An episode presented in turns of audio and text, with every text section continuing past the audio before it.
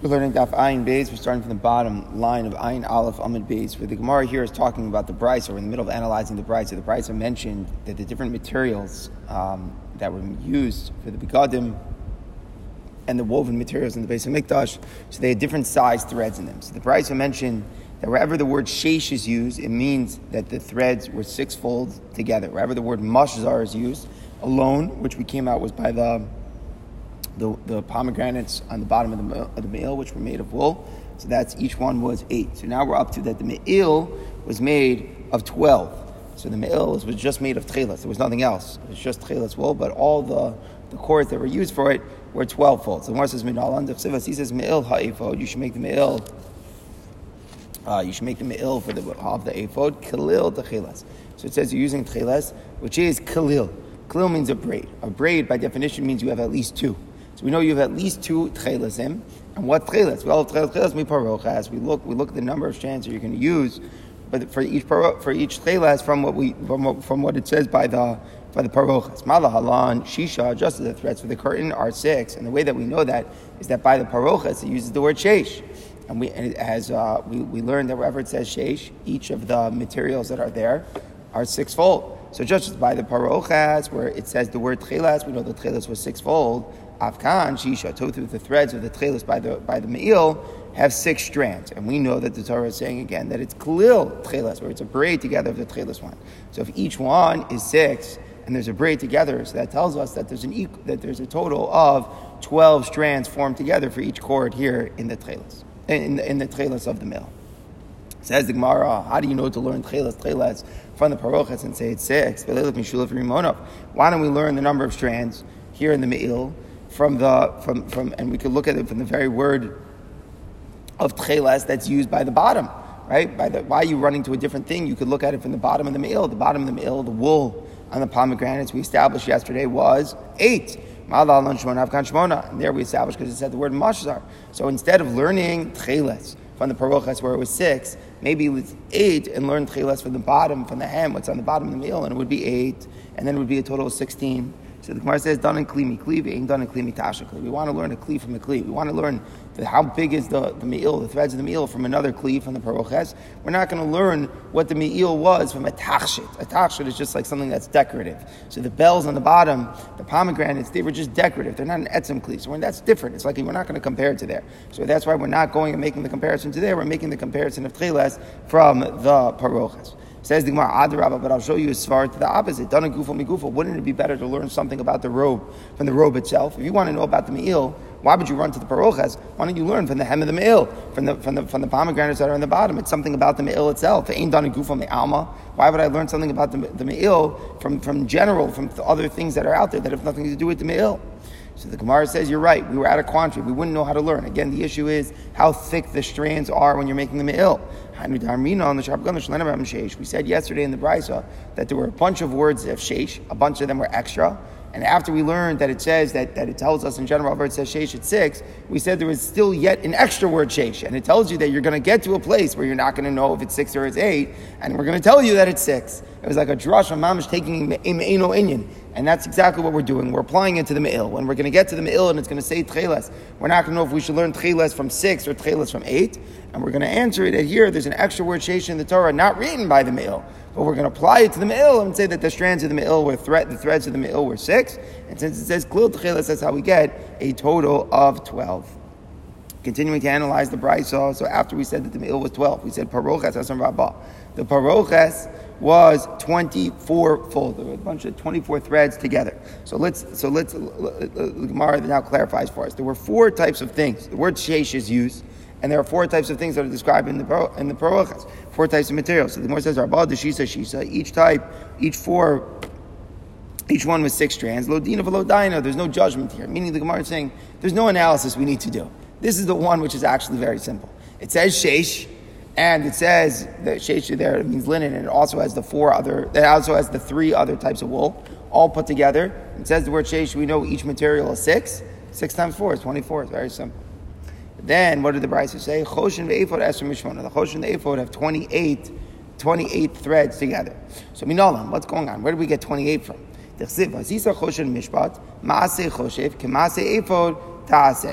Okay, you should make it Maaseh Choshev, the way a craftsman would do it, just like the ephod. And then the pasuk goes on to list what you use. Zahav, there were golden little threads, you know, like little little little pieces of, of gold that are wrappable. So there was gold, tcheles, argamon, tolah shani, vishesh mashar. So it seems like there's five things that are going on here. You have the gold and then the four other materials. So abad the shisa shisa, the last four materials where it says the word shesh, the word of shesh here is used. So you assume that the last four materials are all four, are all six. That's a total of 24, just like we said, as from Rabbah, just like we said by, by the parochas. But now the question is, how much more gold was there? So somebody might say there were six, right? But that would bring us to a total of 30. But we're saying no. Zav Arba, there was only four strands of gold. Estimate time that was 28. So the Gemara says, how do you know that? We're saying wherever it says sheish, we assume all the materials are sixfold. So here we're saying by the eightfold, yeah, that's true, except for the gold. The gold was only four. Says the Gemara, Right? How do we know that the gold strands in the in the in the, in the choshen ephod were only four? Maybe the gold strands were six. Amar Achbar Yaakov Amar Krav It says when they were when they were making the gold that they were cutting it up into little little pieces into little strands. So it says pisilin. So pisil, if it would just say one strand, again, what's a psil? It's like a braid. So you would say, would have, it would have been just one. Psilim, so that's now you have two. It's like two braids. So two braids, harikan arba. So basically we're saying we don't say it's six because the Torah specifically gave us a word that we're meant to expound to understand how much, how much gold there was. It says pisilim, the plural of the amount of braided gold. So therefore that tells us that there was four because again, a braid is two, and psilim in the plural, therefore, is four, and we don't apply the regular thing that wherever it says sheish and all the materials, it's going to be six. So the other four, besides the gold, were six each. That's a total of 24. But the gold was four, so 24 plus four is 28. Rav Amar, Amar Karl, The Pasuk says, what do you do with the gold threads? It says you work it into the thread, so you like, you wrap it in it. So if there would be six strands of gold, how would they go into the other four materials. How are you going to take six and put it into four? Now, but our the tray tray, if we're going to make four sets of two of two gold strands, so you're trying to braid two gold, gold strands into each of the other four, you don't have enough. You, you would need eight, right? We want to make it equal, where you're, you're, you're putting the, an amount of gold equally distributing it into the other four materials. So if you want to put two threads of gold apiece, you would need eight, not six. You have a trade, the trade, trade. If we make two sets of two into the two threads, we trade the chad chad, and then two sets of one to make to, you to so now we want to take six and put it into four, but we can't do that. Vasisha yikolas yosef shavas. The lashon of vasisa is that everything is uniform. You always have exactly the same amount. The trailers, argamans, lashani, and the linen are all made in the exact same way.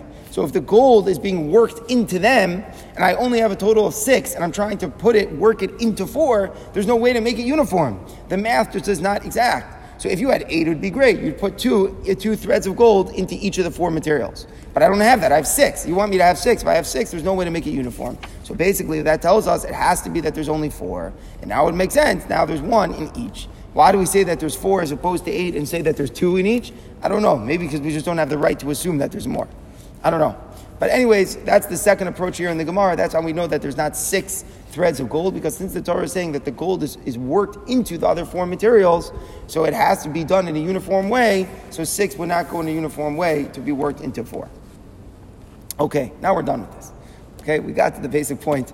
All the materials that were used, different begadim, and everything was a bunch of threads that were together, different sizes, different amounts in different places. So now we talk in general about big day kuna. big day kuna like it. Someone who goes and rips one of the big day kuna, there's a lav in the Torah. Sounds like you know there's something you get malchus for. It says that it should not be torn.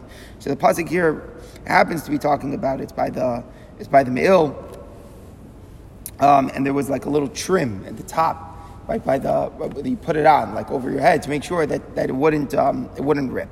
So if you go ahead and rip a beged, you're over on a lav of lo it's one of the Targum mitzvahs. The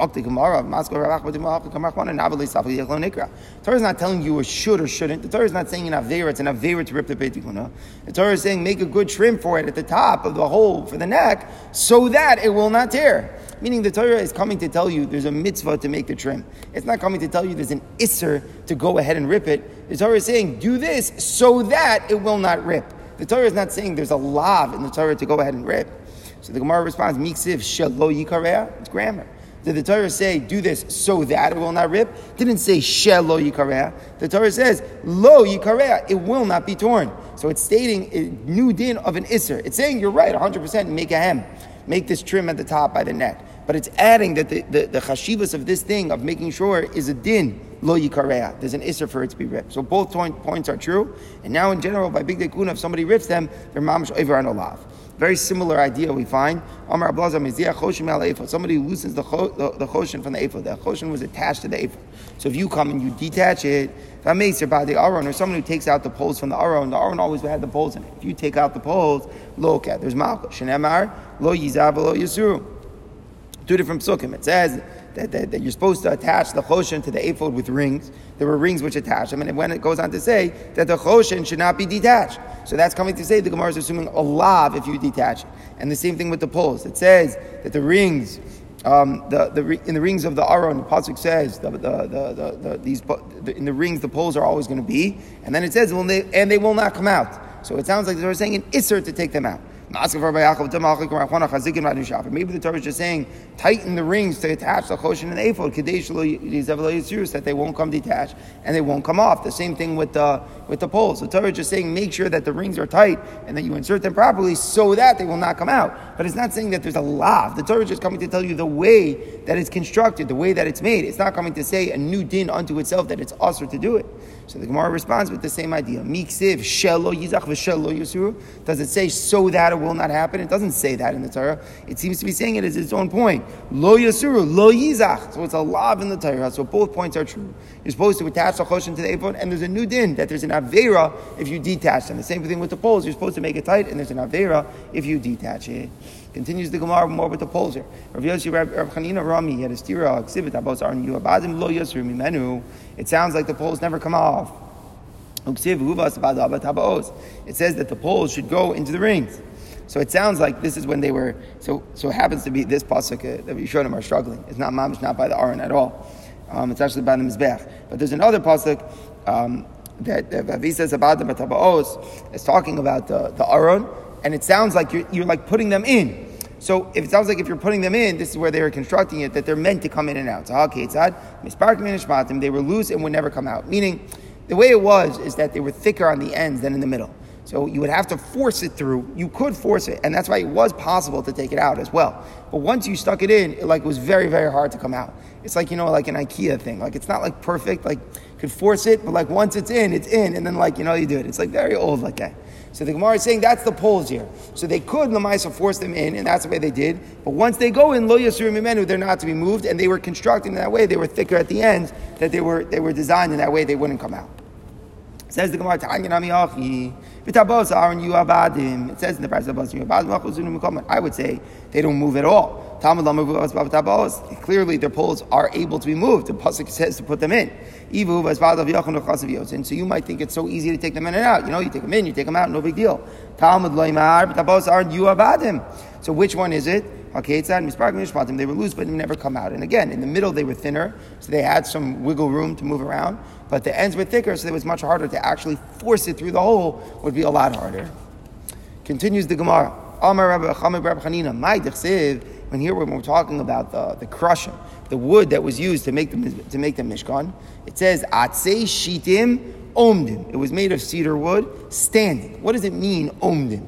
They stood in the Mishkan the same way that they grew on the tree. A very important you say because this is a cloud by all mitzvahs that you're supposed to use a, a chayfet shel mitzvah, derech gedei lasan. It should be in the, in the position that the way that it grows. So what does that mean? If I have like, you know, a block of wood, have a branch, let's say, or a log, whatever, that I took off a tree, so the part that was on the top of the tree should be standing up on the top of the beam, and the bottom of the beam should be the part that was on the bottom. And that's the same halacha, but derek like the Gemara in Sukkah says the same thing with the lulav and esrog. You can't, you're not yet if you take a lulav upside down. A chayvit shal mitzvah is done, oimdim, kederech in the way that it grew. So here when it's saying omdim, omdim means that it's, it's helping something else stand. It's a support. That means that the plating, right? They used to have wood for the crushing, and then they were plated with gold. So it wasn't just like a nice strong sheet of gold that was on the outside. There were little plates on it. And they were all supported by the wood. Tavar acher omdim. So this is a Yisraelistic thing about the Mishkan. You would say that where's the Mishkan today? The Mishkan's gone, right? So once the Mishkan's gone, that's it the, all the promises about the eternity of the Mishkan and all the, the, the, the hope that Hashem gave, it's all, it's all over. That the beams are standing. The beams are always there.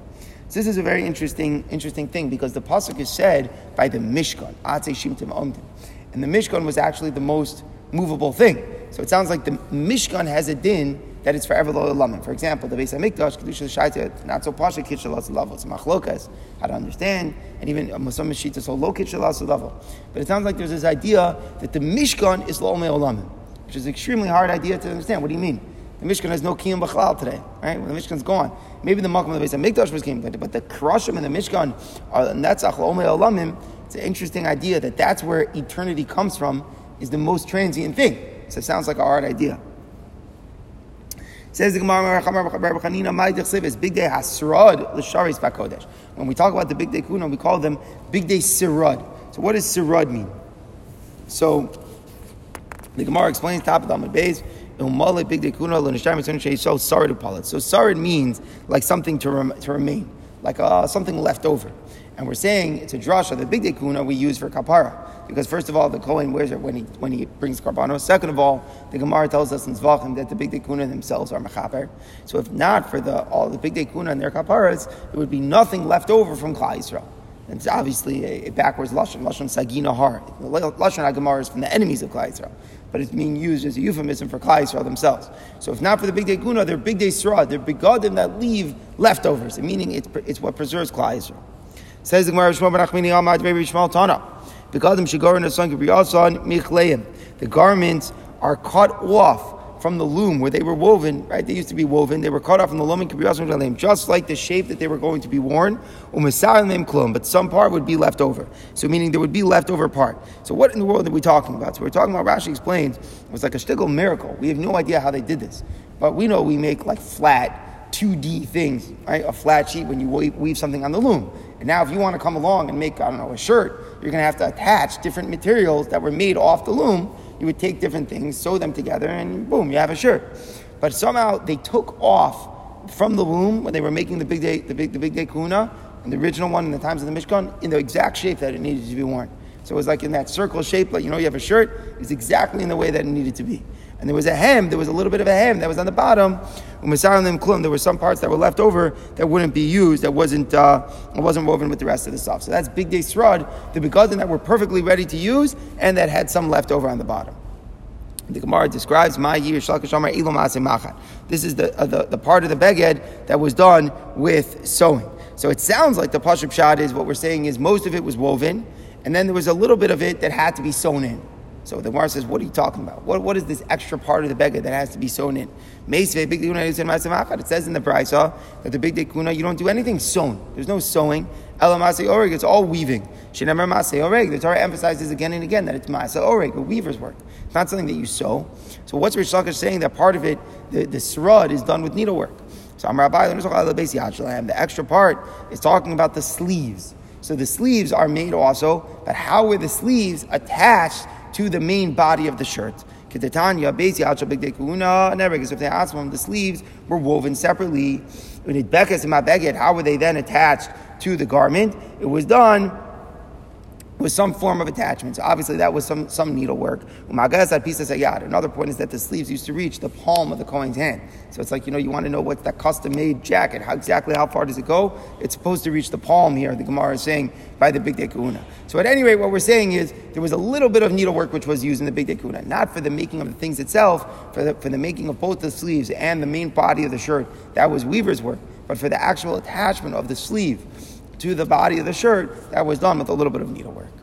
Okay, now we talk about the Aron. Amar Rachva, Amar Rav Yehuda, Shalosh Aronos Asav The Aron was made of three different boxes. And Shal Tisha, the middle box was made of wood, um, of Atzi Shitim, and the height of the middle box was nine tefachim.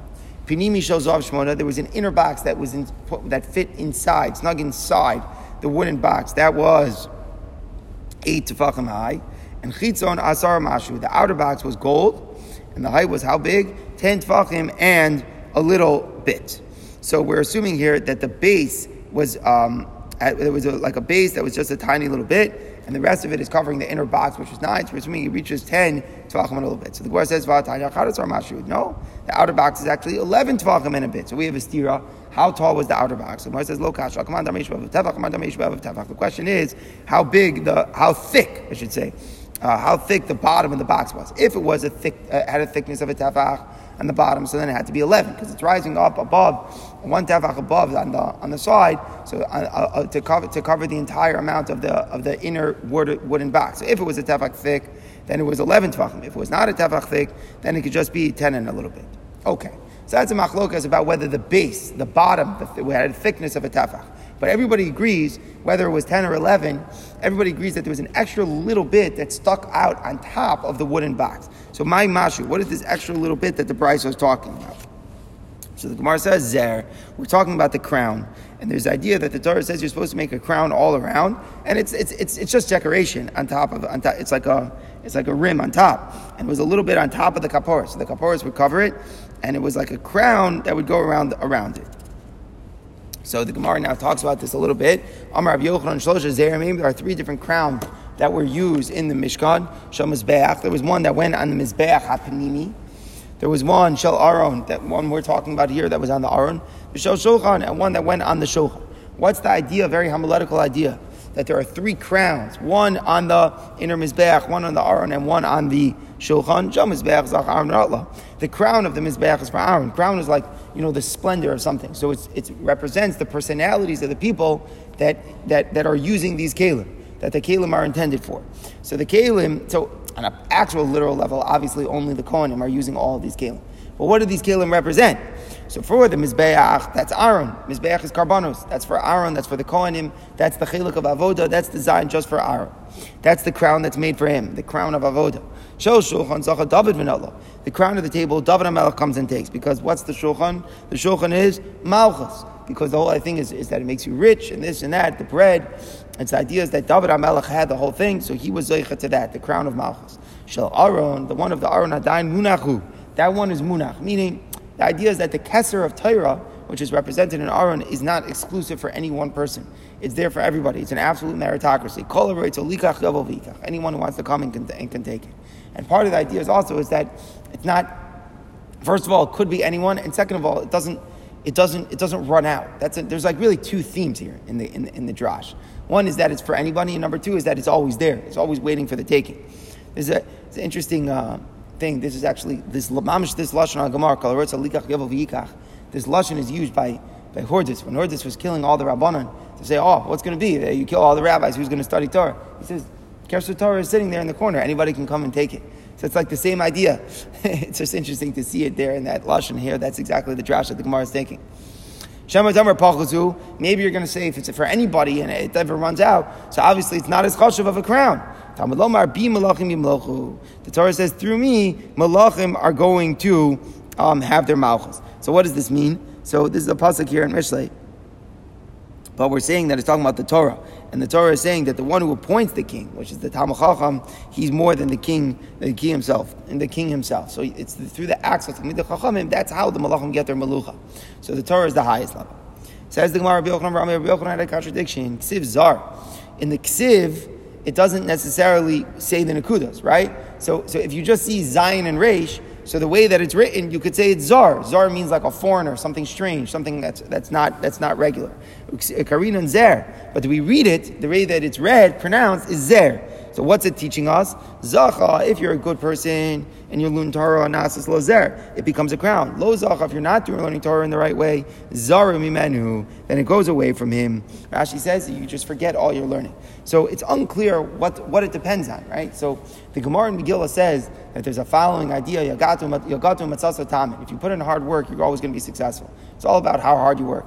But the Gemara says that sometimes Lo'ok Megirsa, it's Siyata right? There's an idea that sometimes remembering Torah might be assistance from Shemayim. And maybe that's what's saying here in the Gemara, that if you're Zocha, you're going to be Zocha, then it's, then it's like a crown. You always remember whatever you learn.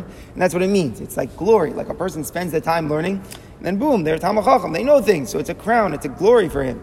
Mashenkin, sometimes a person is not Zeicha, it's distant from him. They spent all the time learning and still, unfortunately, they don't remember. Continues the Gemara B'Yochanan Ram Ksiva Sisalcha Aron eight. It says that it's the it's the lashon Yachid. Moshe should make the Aron.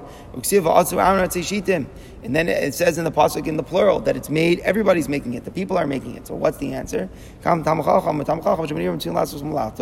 people of the city are supposed to do the work for him. So what does that mean? It means that even though it's his work, right, it's the Tamachacham, but the community is supposed to help him. Meaning, if the community has, a guy has whatever it is, the Tamachacham has a job that he's supposed to do, so then the, tam, the community should help him do it. Why? So that it frees up his time to go learn Torah. So we're saying here that well, so too, it's, it's, it's Moshe really who was supposed to do it, but it's Moshe that was the Tamachacham, and he has a job to make the Aron. So in order to make sure that, that he goes and learns, everybody should help him out. Continues the Gemara, it says about the Aron, from, from in and outside, it's, it's coated with gold. So Omar Rava called any that the inside is not like the outside. So meaning what? That he's not so sincere. He's not so, you know, complete. Ain't no Tam He's not considered Tam Because again, the Aron is representative of Torah. So we're saying that the Aron was with gold, not only on the inside, but also on the outside, or not only out on the outside, but the inside as well. So that's the simple lesson. The simple lesson is which way would you say it? Why is it quoted not only on the outside, but also on the inside? That's the Pashim shot, right? In other words, we understand why it's coated on the outside. It's supposed to be covered in gold, look nice, like the, the crusher, more like that also. But we're saying, what's the point of having that, that even me bias, that even on the inside of the aron it's coated with gold? Why have the inner box? No one's seeing that. So that's what we're saying is that it's not, it's not enough to be sincere on the outside. It's not enough to have a gold on the outside. You have to have toho that's also kabara, that the inside is reflective of what he's demonstrating on the outside. And if not, he's not considered a Tamachacham. Says the Gemara, Rabbi Vitim Rabbi Nisaf. Not only is he not a Tamachacham, like you're saying, it's like not a positive, like he's lacking a positive Tamachacham. But the Gemara says he's even a negative. He's a Ta'iv. There's something disgusting about it. Because insincerity, in a way, it's worse to be that than to just not be a Tamachacham. We're describing here somebody who's drinking this like bad water, the avla dika water, and we're saying that it's a reference to this person who's drinking the Torah, but he's not sincere on the inside. And it seems that the, the Torah here is the mushal. It's, it's being compared to the water, and the guy's drinking the bad water, and he's a bad person. The pasuk says he's a ta'iv. Says the Gemara, So we're looking here at a pasuk in Mishlei and where the pasuk says that there's um, sometimes money is like it's like we're questioning why would money ever be given to a fool who's going to go try to get chachma, but he doesn't have a good heart. So we're talking about someone who's trying to use his money to purchase chachma, but his heart is not in the right place. So what is this a reference to? Woe to the enemies of the chachamim, meaning Talmud chachamim themselves. They're very busy spending their money on Torah, meaning they're busy learning. They're putting in their energies to, to learn. But if they don't have the right heart, they don't have the right Yiras Shamayim, so the Gemara is saying that it's a very bad thing. Machriz, Rabbi Yanai, Chaval, Lesle Darta. It's like a mushal. Woe to the person who doesn't own a courtyard, but he's busy making a gate for his courtyard. So we're saying that's the same thing. A guy doesn't even have anything to put in his court. He doesn't have anything. He doesn't have fear of heaven. He doesn't have a good heart. But on the outside, he's very busy making, you know, making a gate for his courtyard. It's ridiculous, right? If you don't have a courtyard, why are you making a gate? So the same thing. Why would you be learning Torah if you don't have your Shemaim in the inside? Says the Gemara, Amalu Rabbanad, I beg you, don't go to Ganim twice. This is an awesome line in the Gemara. Because you're going to go to Ganim twice. It means well, you're busy learning Torah and you're not doing it. So you're going to get Gehenim twice. Why? Gehenim in the next world because you didn't have Yer Shemayim. But you also have Gehenim here because you're not enjoying life. Right? Torah is sacrifice. You're giving up on all the, you know, the rest of your life. You may as well enjoy your life if you're going to go to Gehenim anyways because you're doing all that various. Says the Gemara from Ben Levi, "My Asher Sam Moshe." So Sam is an interesting word. Literally means like the place. This is the Torah that Moshe placed. But we're dashing the word Sam. That's Zachai. If a person is deserving, he's a good person. Not so Sam Chaim. It's like a Sam. Sam is like a drug. It's like a medicine. So what type of medicine? So it could be, we know it even today, drugs are good and bad. So if it's some, it's a some chaim. Lo zach, if he's not zach, he's learning Torah for the wrong reason, naslo sam misa, then it's a drug of death. It, it, it kills the person. It actually makes his character worse. Says the Gemara, if you use the Torah well, it's a drug of life. Lo uman la, if you don't use it well, sama de musa, then it's a drug that can that can kill a person. Says the Gemara, Mishmar Nachmini. Rabbi Yochanan, Rabbi Yochanan, Rabbi Yonasan had his tira. Ksiv, Pikudei Hashem Misharim, Misamche Leiv. Right? It's Torah is. It's exciting. It makes us happy. It gives a person inner simcha. It also says Imar Hashem Tzerufa. It like breaks a person, breaks down. So what is it? Zacha misamchaso. If a person is deserving, he learns it in the right way. The Torah can bring a person inner simcha. Lo zacha. If he's not zeichet tzarav, so then it can break a person. You don't have to make a contradiction between two different psukim. You could see it from the pasuk itself. Zacha tzarav l'chaim. You know, think about what it means to break down. So what does it mean? It's a preparation. It's a preparation for chaim. What chaim? Chaim and olam haba. Meaning, even if you have a tough life with Torah, with the sacrifice, it's just breaking you down. It's like, you know, like a metal. They just being broken down in order to have chaim at the end and olam haba. But if you're not zeichat tzarav to lamisa, which is which is really tough, that a person's sacrificing so much, and the irony is that he's not getting anything with it. It's actually just breaking him down, all the yisurim. And again, it sounds like it all depends on the person's character and the year of Shemayim and the way that he's learning the Torah. He continues the Gemara, Yiras Hashem Tahira, Umedis The fear of Hashem is pure forever. So Amar So referring to someone who studies Torah when he's tahar. What does it mean that he's studying Torah when he's tahar? Ma, you know, If a person has to know, should he get married first and then study Torah, or study Torah and then get married? So we say that it's better to learn Torah to, to learn Torah after marriage. And it sounds like the idea is that then he's able to learn more b'tahara. Uh, continues the Gemara, Hashem What does that mean? That the Torah is trustworthy. That's like Eidos. What does that mean? The Torah is trustworthy. It's always going to testify about a person who learned it. Meaning, the idea is that this is a hard thing. I don't fully understand, but a person gets to Shemayim, like, uh, you know, did you do good? Did you not do bad? So all the things that you learned, the Torah itself is like becomes a witness for you, and it comes and it discusses your relationship that you had with it. It defends you in front of the Ribono Shel Olam. As if your Torah is like has your back, so to speak, and that's Eidos Hashem Ne'emana. Okay, now we go back to the cloth, the way that they used for the Mishkan and the screens that they used. Maaseh Rokim, and it also says Maaseh Choshev. So we have two different things, Rokim and Choshev. So which one is it? What, what, what does that mean here exactly? So one is like the designer, and one is the way it's embroidered. And the Gemara is going to tell us what that what that means. They would embroider, they would make the embroidery in the way that they made the design. So Rashi explains what they mean is they would draw out the design they were trying to make on the screens. They would draw it out, and then they would embroider it following the way that it was drawn. So it's like kind of like a blueprint, and then you you actually execute it. So there was both things. They would have drawings, and then they would on a cloth, and then they would actually embroider them. Tanim made from Nechemya. We look at it differently. Rokem rasi machat. When it says rokem, rokem can mean the needles. The fika parts of echad. If it's needlework, and these designs were only would only be on one side.